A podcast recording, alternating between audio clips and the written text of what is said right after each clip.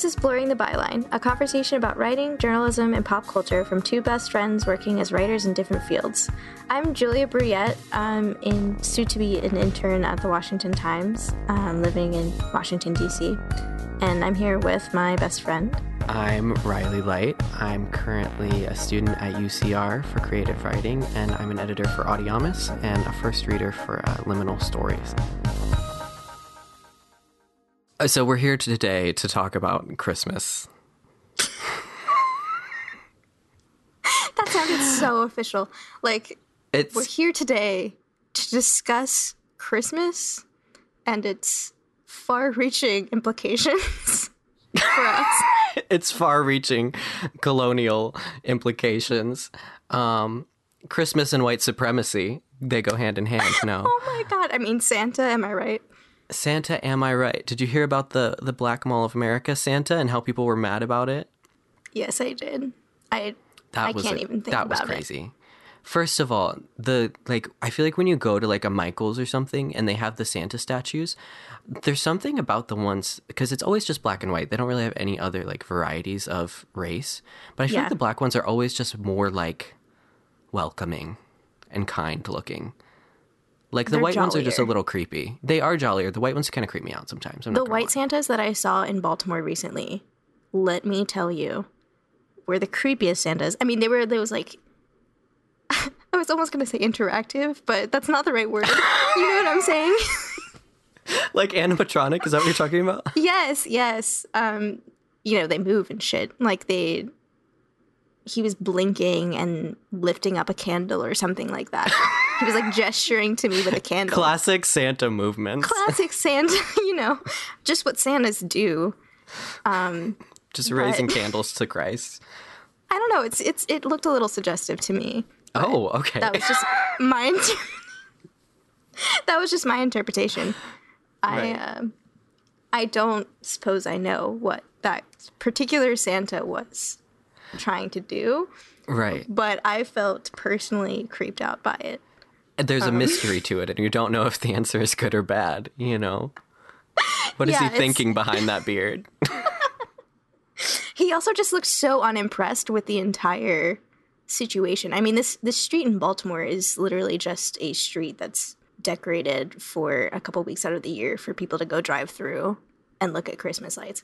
So people go all out and like put all these animatronic things and usually like Maryland themed stuff. So there was like Orioles stuff and Raven stuff and And like a crab, like probably. crab stuff. Yeah, just all of all of that thrown into Christmas lights on people's yards. So like the fact that Santa was in this very enthusiastic environment, but not being enthusiastic, was really suspicious to me. You know, Well, he's seen it all, you know?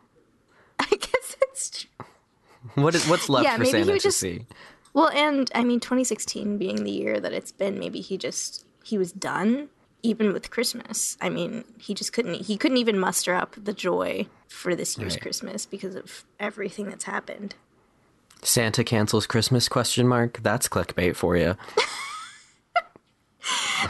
I thought that was the Grinch's job. Either, uh, That's like the that's like the YouTube thumbnail says that. Like I thought it was the Grinch's job, and it's like a person with their hands on their face, like, oh like reaction video. yes, Santa cancels Christmas reaction. I hate Oh the internet. But really, though, how was your Christmas? My Christmas was really great. It was really relaxed. Um, I'm back home from school for the holidays, which is always that weird mix of my brain being like, you should be doing things, but I have nothing to do. Um, And also being really glad that I don't have anything to do. Um, so it's mostly just been very relaxed. I've been thinking about our podcast a lot, you know, just going through a lot of podcast ideas, you know? you know, casual. just classic classic ruminating on on podcast concepts well, I've been in a swamp for the. yeah you've been literally in a swamp I've literally been wading in muddy water and fighting off alligators for the past eight days. So, you know, oh my not trying to say mine was more intense, but I think it was probably. It's always it's Yeah. such a it's such a culture shock every single time. Even though I've been going there for my entire life, like once a year, it still feels like a different world. I still don't think you've said where this was other than a swamp.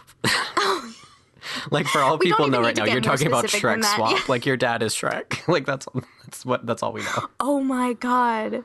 Um and this Can you place imagine? what what was the what was the swamp in that movie called? The swamp, probably. I have no idea. Just the swamp. Well then in I mean in that case Just the it's a fitting Shrek swamp.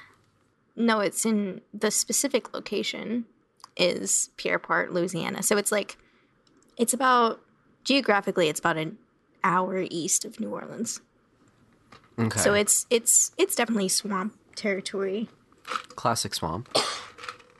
It's literally one of those places where you you don't wade in the water because actual alligators eat people there. Right.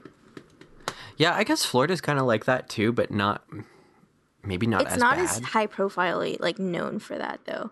I, f- I feel like people are like Florida's so unassuming and so fun that you go there and you're like, oh, like it's just beaches and sand and wonderful vacations.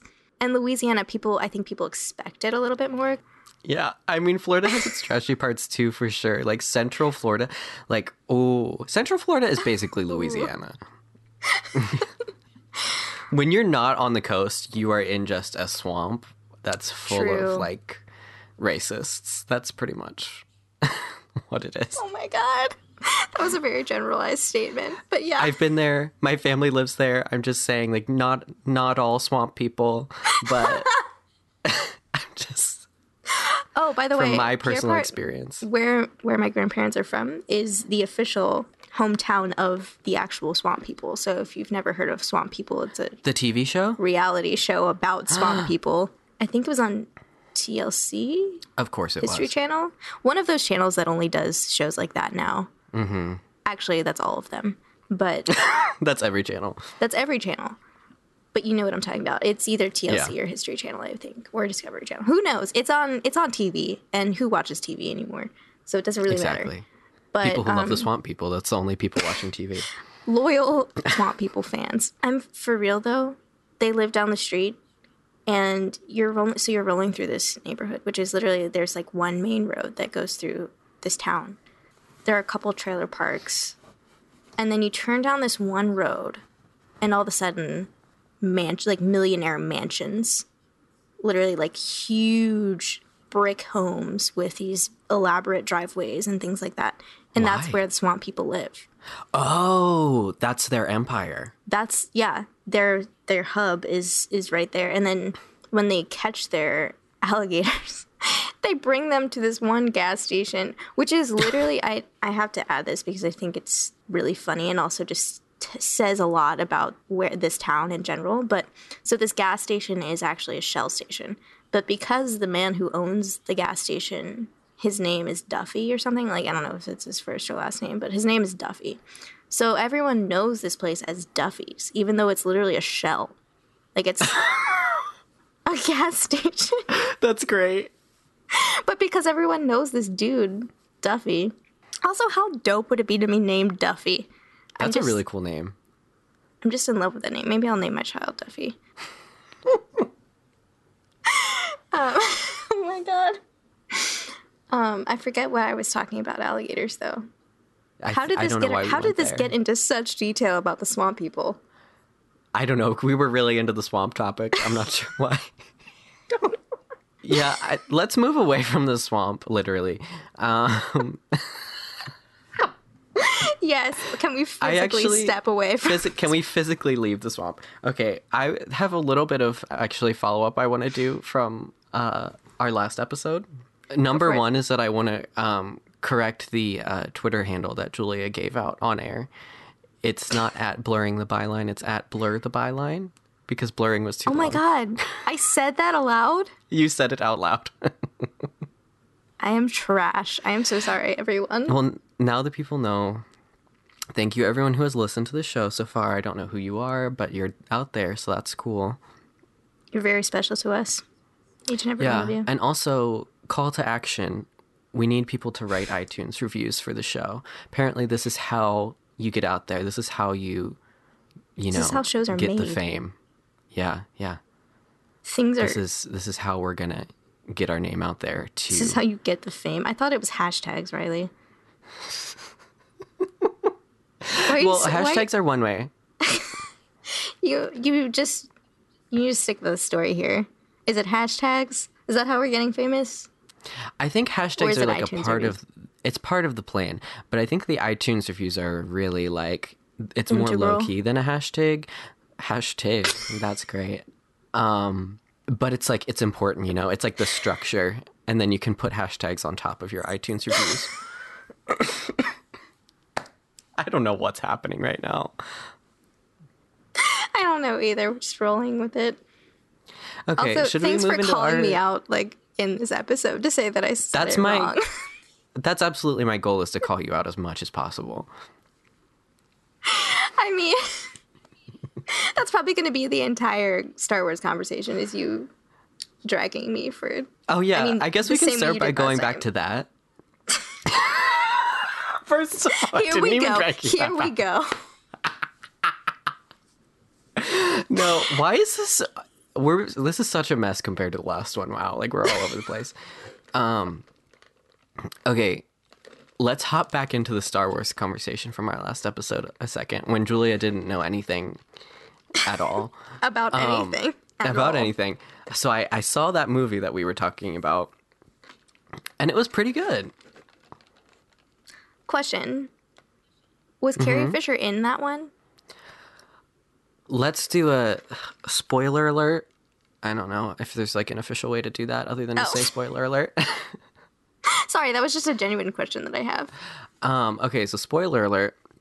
She was like they had young Princess Leia in it, and she was CGI. Oh, did they make her younger or? Well, I don't know if I don't know if Carrie Fisher actually stood in for that role or like she only had one. Princess Leia only had one line in the movie, so I don't know if Carrie Fisher actually recorded that line or if they took it from the old movies or like how they did any of that. I don't think Carrie Fisher was probably even had to be involved in any of that because it was so clearly CGI'd and everything. That's Um, interesting. Yeah, but it was weird because I think literally the day I saw the movie, it was either the day I saw the movie or the day after that she died. And I was so like, it was so shocking after seeing that movie. Yeah, I bet. I was wondering about that because it was I, you know, me not knowing the timeline. I was like, is this, you know, like is this one of those things where they're kind of just gonna like pick it up with every everyone kind of being who they are, or is it gonna be a different? Yeah, I. I I, guess the next one, the next one that's coming out, she is, she already filmed as like her current age before she died. Um, so I, I guess that'll be weird to see her like acting in that and then seeing that storyline not knowing like is she supposed to be in the one after that too? Or like i don't know there's a lot of questions there. And, and that's going to be really sad too to see her in a whole movie knowing she's passed away now. It's just kind of crazy. That's such a strange phenomenon, yeah. When when people die before, especially like yeah, like before things are released, and then yeah. Yeah, when it's like halfway through or something, and like people get written off, like it's different.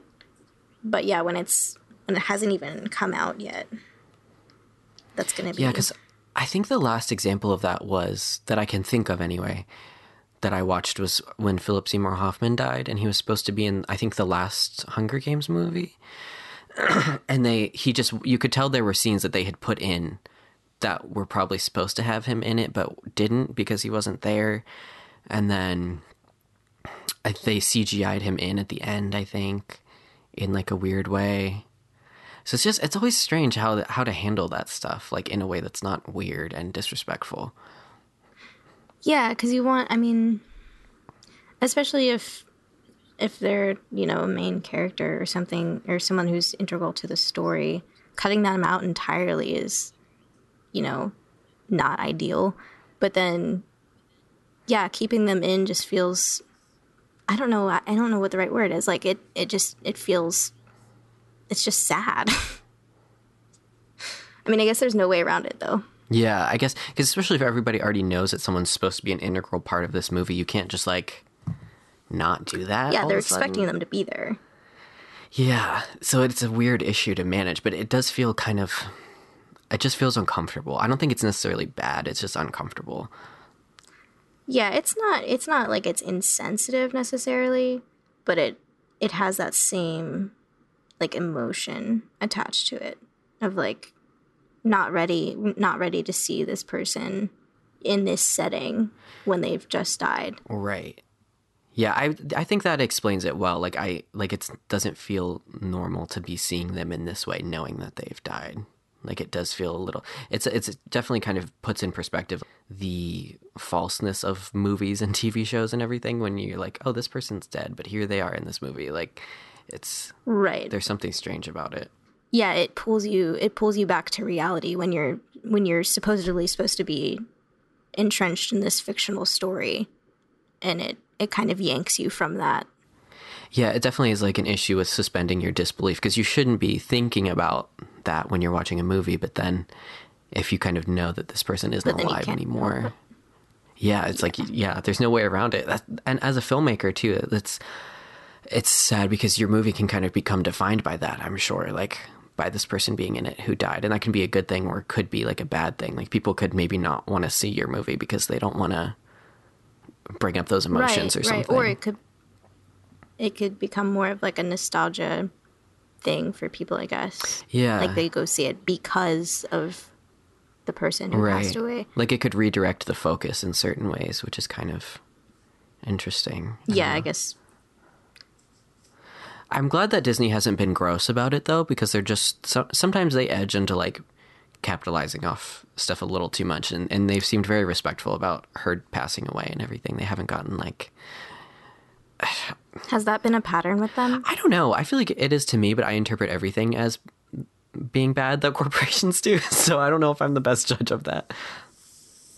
You just assumed they were being aggressive. I just like if they had put out like here's a like a new line of Princess Leia like Right. bed sheets. Like I would be like, okay, like why, why now? You know, Right.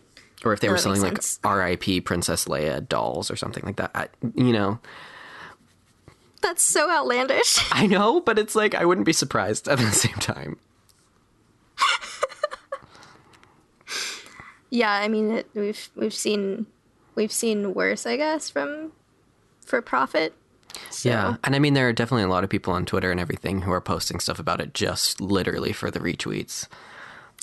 Right. I mean that's I feel like that has been a theme of this year as well with how many people have died. Um, you know, how many celebrities have died is like it's been interesting to see how different people react on social media because some people are you know, some people just want to post something to express their sadness about this happening and then other people you can tell are clearly like you know they want to it's it's a chance to kind of showcase their own like pop culture prowess Right. or musical taste or whatever it happens to be Yeah. relevant to and that to me is annoying to say Yeah. the least I've had a lot of thoughts this year about like um like performative grief basically and how we have developed these ways of displaying how sad we are about something on social media for everyone else to see and, and be interpreted in a certain way. Like I think that a lot of people mm-hmm. after Carrie Fisher died especially I was seeing these like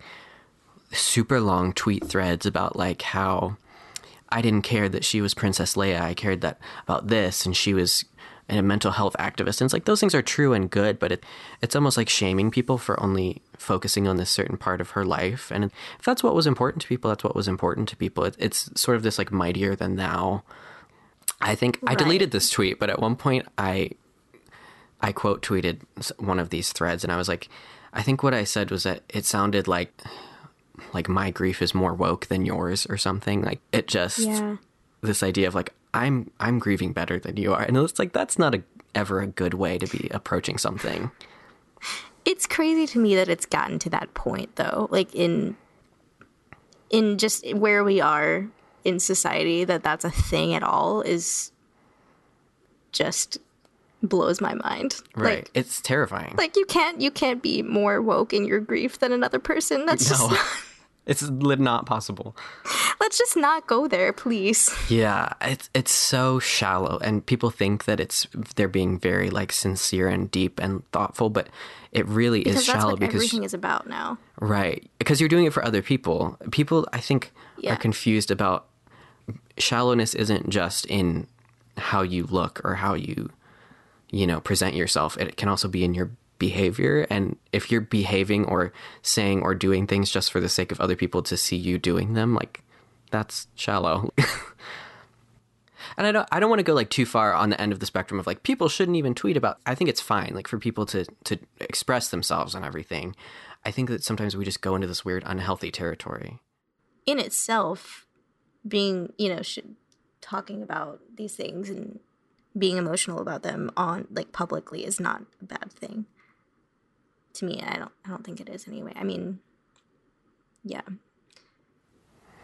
Yeah it doesn't inherently strike me as like anyone who talks about this is in it for their own gain but it it's just sometimes certain ways people exp- and i've seen i follow a lot of artists on twitter and I, I see a lot of conversations kind of about you know like especially when someone like david bowie died there were all these pieces of art that were coming out. Um, and I, it was interesting because i saw some artists that that were saying like this is how i express my grief. Like this is my art form. This is how i'm expressing myself. And then i saw other people saying like other artists saying like there's no way you can do that without it just being for your own gain essentially. Like unless you post it anonymously or something. Like ultimately it's a hot oh. button issue and it's like going you know people are going to pay attention to it so that's so interesting. I wouldn't have ever seen anything about that Yeah. because i don't follow any artists on twitter i don't think. Yeah so i don't know. I don't fall anywhere on that specific thing because i'm not in that world and i don't you know understand it. But i think it's interesting that those kinds of conversations are are happening where it's like where does this where is this just you expressing your grief and where is it you trying to capitalize yeah where is it appropriate like where is it appropriate to yeah i guess to show it yeah like when to in um in one of my religion classes that I took a long time ago, we talked about I, f- I forget the specific term,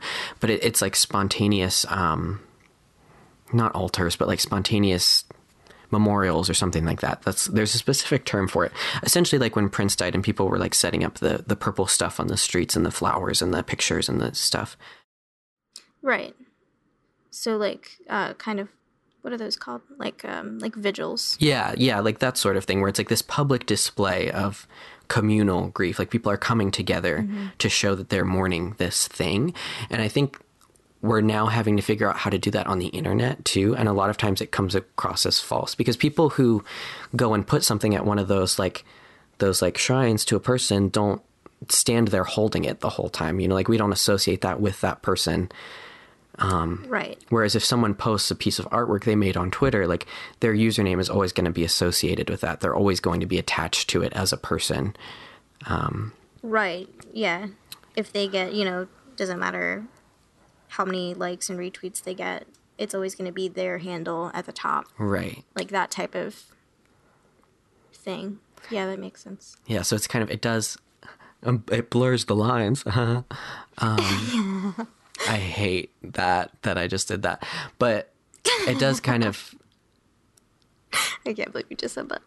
yeah, it, it makes it, I don't know. It just makes ev- the internet just confuses everything. It makes everything difficult and unclear and really difficult to navigate.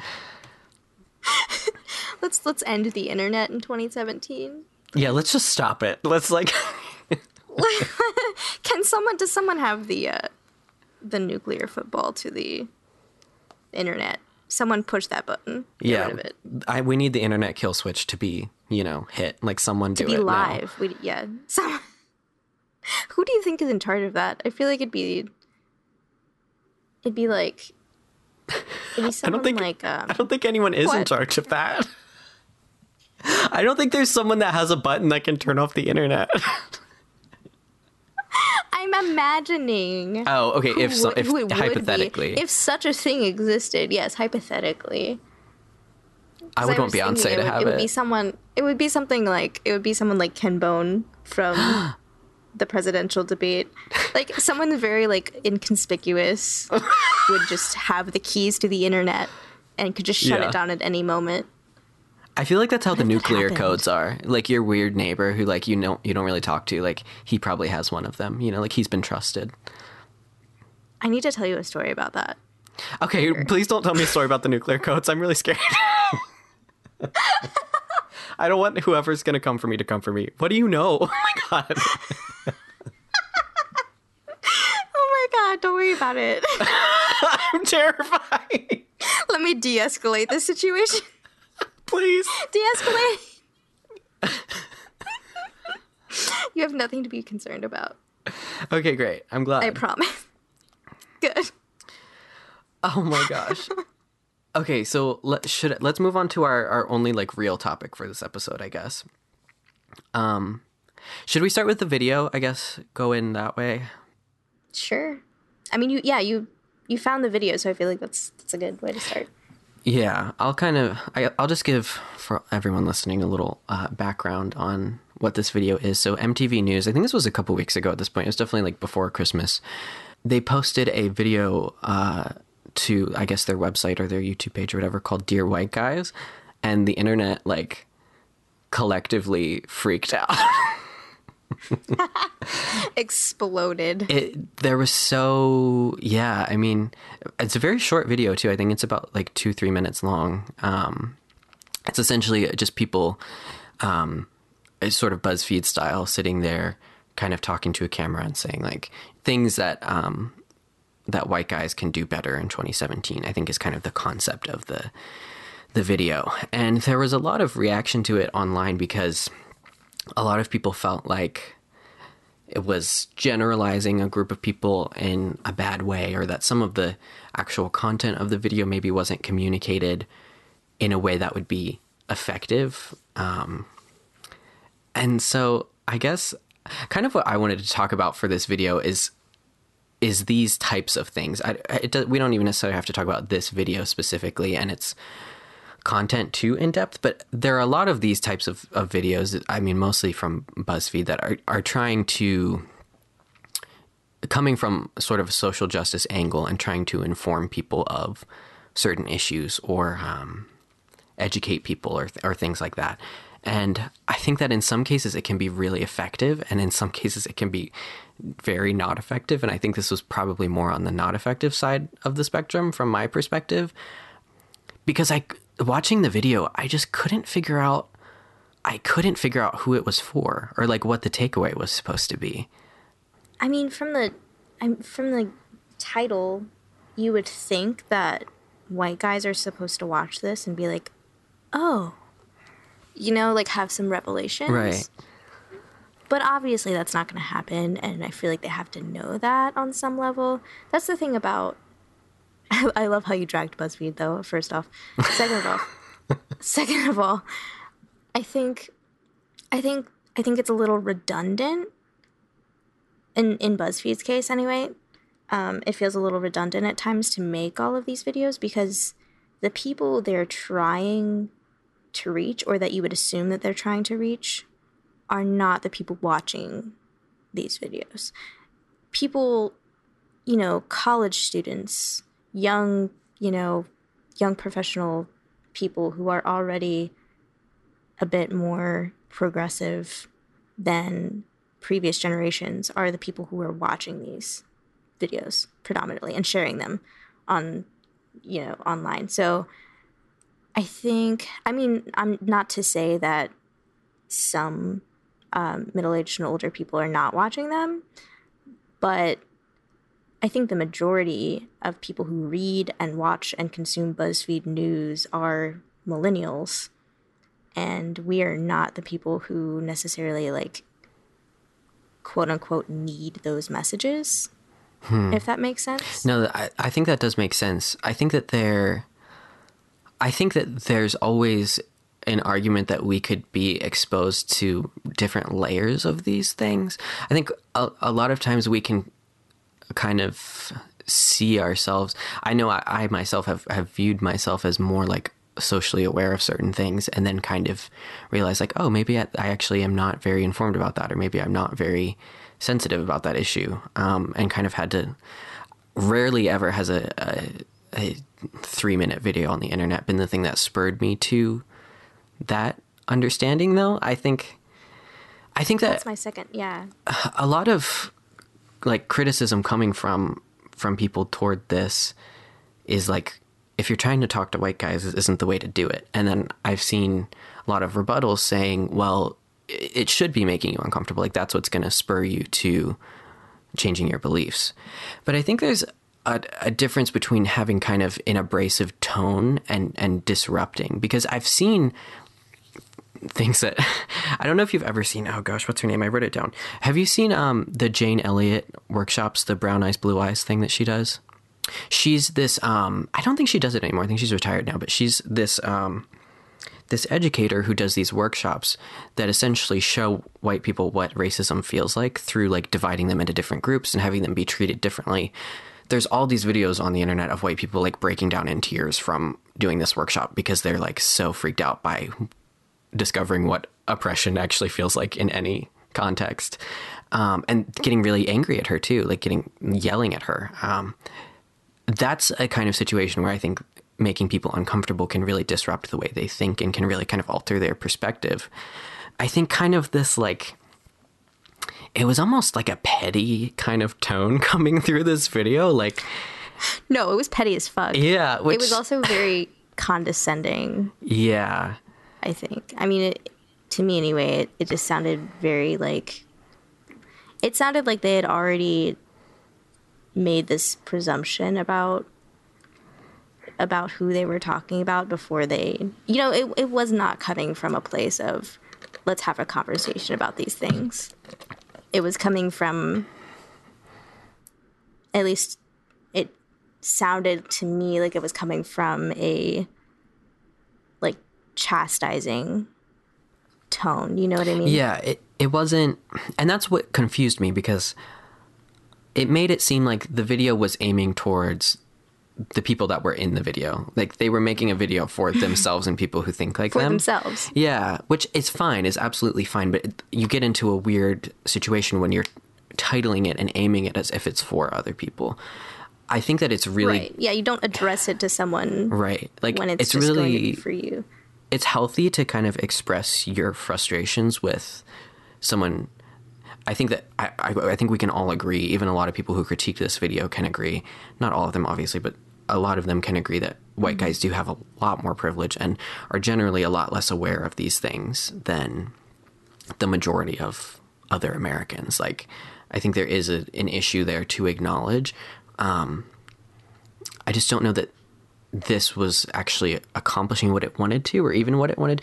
And also, it just like the tone of it is weird because it's like sometimes it was trying to be funny and the jokes just didn't land, which is always just like more sad than anything else. like, um, you So- kind of feel for that person for a minute yeah, I think if BuzzFeed had done this video, like, and had their people do it, it I probably would have actually been more successful just because of the the um the ability and the comfort of people being on camera. Like BuzzFeed's people are very comfortable being on camera. Um yeah and very BuzzFeed likable. knows what it's and- doing Yeah, like in that regard their media team is very tight. Like they have a very good view of what's happening. Their producers have a good idea of what's going to pick up traction and work well. So I think if they had done this video, Yeah. it might have been re- received differently. And I think kind of what maybe my main takeaway from this video is that we're seeing people trying to imitate what BuzzFeed has done successfully and not doing it any anywhere near as successfully as they have. Yeah, I think that's a accurate point.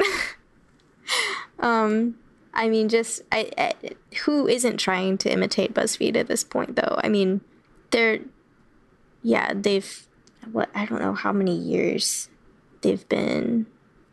When was BuzzFeed started? I don't know, but It's really not that old. I mean, but it's been a top. It's been a you know, it's you know, if there are any charts Yeah. which I know there are showing where people get their news from or where younger people get their news from. Mm-hmm. BuzzFeed has been at the top consistently for a while now. Right. So, you know that that tells you something, in, in especially in a in a industry in a field where that's very competitive. You know, I mean, you've got you've got so many websites now, like like Vox, like Vice, um, Huffington Post. I mean, all of those all of those sites that are specifically um, catering to our generation. They're all, you know, they're all doing similar things and not having. I mean, they're successful, but not having like the same like scale of success that BuzzFeed has. Yeah, and I would almost say that some of them are doing more valuable work. Like I would say Vice has actually done a lot of really, really interesting projects, especially with their TV stuff recently that um, I think actually could be successful at helping to to inform people about social issues, as opposed to this kind of turning social justice into content kind of strategy that a lot of websites have right now. Um, yeah, and it's and something it, that like Vox is doing is more like long form journalism, which for me is more appealing than the you know short three minute clip. You know you were to bring it back around to educating yourself because i i think that for sure is you know you can always learn more about things. It's not that's um it's not a dead end road. So but to do that you have so many different options. And for me like the type of work that vox does is more is more effective for me. If I want to, you know, if I want to learn about um, LGBTQ issues or um, like just I mean anything you can name anything. Like if if there's a a more of an explainer like article or something on it like I'm definitely more likely to read that than to watch the the 2 minute clip of people talking about it. But I do see I see the appeal of both. Right, because it's it, it gets it out there in a in a very fast, easy to consume way, which is good. But it also yeah, like not everyone wants to spend forty five minutes reading. Right, but then you lose a lot of depth too, and then you walk away with a lot of people thinking that they really understand something when they probably could do more research or, or, or development of the way they think about things. I think I mean, for me, I honestly following people on the internet who talk about this stuff has been more helpful probably than anything else. Like following writers who talk about social issues and stuff. Um, I, I think that once I started doing that, I realized that a lot of of what I was reading in other spaces was kind of regurgitation. I, I think pretty much everything on BuzzFeed could be labeled as regurgitation, um, which that was a that was a drag. But that was such a drag. But, but I get what you mean though. It's it's more of like a it's putting a spin on things that have already been out. Right. I especially I've seen a lot of of people of color and everything talking about how there are BuzzFeed videos that will talk about social issues that essentially are verbatim things like tweet threads that they've had on their own accounts that some BuzzFeed producer probably saw and picked up. You know, I think and it's kind of I question any organization that is profiting off of trying to make people socially aware. Like that's just suspect to me because that's interesting. Like with elaborate on that. Yeah, I, I guess I'm I'm not sure even what fully my feelings are there, but I think with BuzzFeed, I'm I question is this genuine or is you is you talking about these issues a strategy as opposed to like an actual like well intentioned venture? Like, are you just trying to hook young people that you know are interested in these things, or do you actually have like a vested interest in trying to educate people? And that's, I think, comes back to the MTV News Dear White Guys video. I think that that was kind of a ploy to like people are talking about these issues, let's get something out there as opposed to yeah. actually having a real interest in trying to make an impact through your content like one that's some conspiracy like theory shit and I love it. Second, yeah, from like a profit standpoint, absolutely. I mean, cuz at the end of the day, I mean, I, I, hate saying this, but like at the end of the day, all of these media outlets are businesses. I mean, they're all, you know, if they're not if they're not a business, an independent business for themselves, they're owned by uh, even larger business, and it's all about it's all about that. Yeah, it's definitely like it just oh god, like it it feels it feels pain like physically pains me to say that because you want to believe that and and and people are and people who are actually creating this work are i think their heads and hearts are in the right place. And insofar as they're trying to info you know they're sticking to those journalistic principles of in, you know informing the public and um, telling you know truth telling to the best of your ability. So like that i don't i'm not saying those people are scheming to make money um, at all. But but the people that they report to and the people that they report to and so on and so forth, they're interested in money, and that that all trickles down into what you see on the front pages yeah. of these websites. Like for sure, that there's no getting around that. Right, and it's kind of it's. I, I do feel sort of bad in questioning that like the fact that BuzzFeed hiring these young, socially aware, diverse people is one, yes, absolutely a business strategy, but two is also a really good and necessary thing. Um, yeah. I guess I just want to make sure that those people are still being protected from corporate interests and still actually being able to talk about the things that matter to them. Um, and it's it's hard too because something like BuzzFeed, obviously there's BuzzFeed News and then there's like BuzzFeed like media, the videos and all that stuff, which are essentially two completely mm-hmm. different entities, but it's hard not to to consume them as well, one you associate thing. Yeah, like how am I going to separate yeah. that? Like because BuzzFeed News obviously is is generally a little more um, unbiased, more journalistic, yeah, no, like left wing slanted.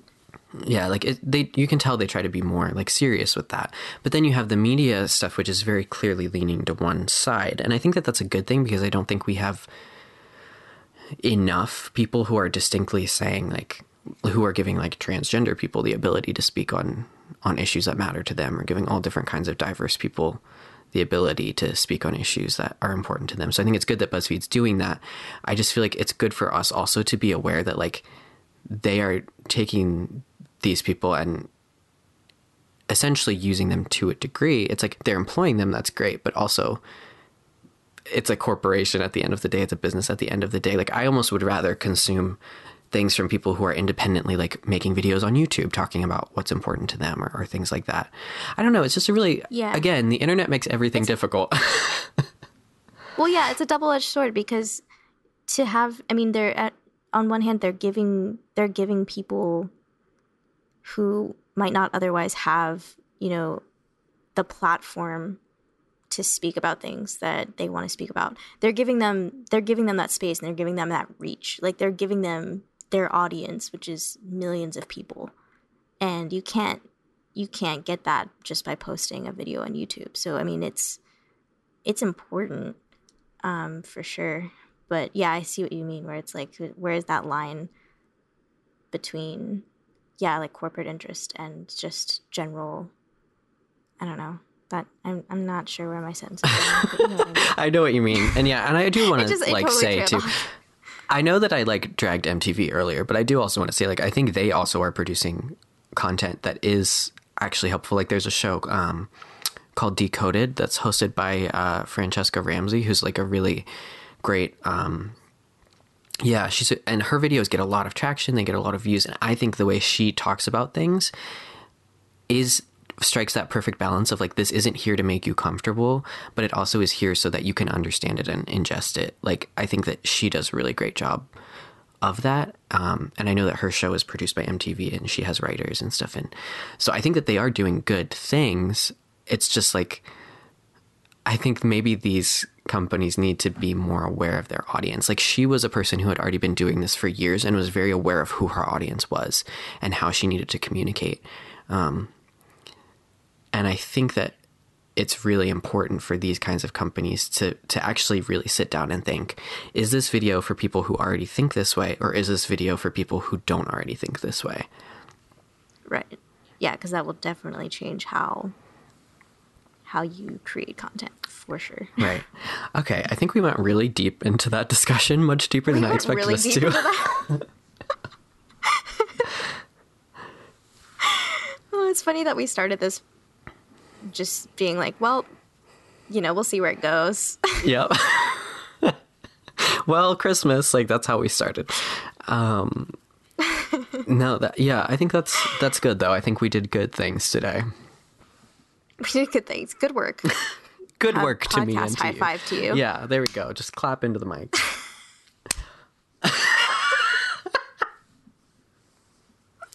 And and as as it would be, our claps are off timing wise. yeah, of course. We definitely did not even try. Of course they are.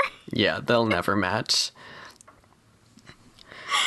Oh my god. Okay, so uh. I want to give a more definitive call to action about the iTunes reviews. Like, we really want people to do that. But for real, actually do it. like, really, I don't know how to sound more yeah, like, more intense. I think it does really help. I've heard people say that it helps more people find your podcasts and stuff, and obviously that would be great.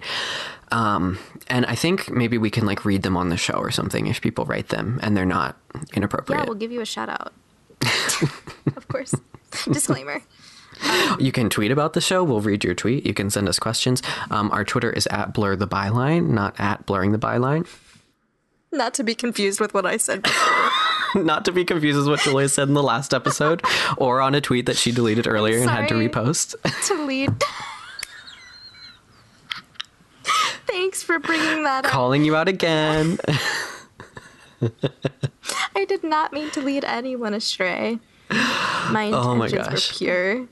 Yeah, we also don't have a website yet, which I think we said we had one in the last episode. We have the domain name.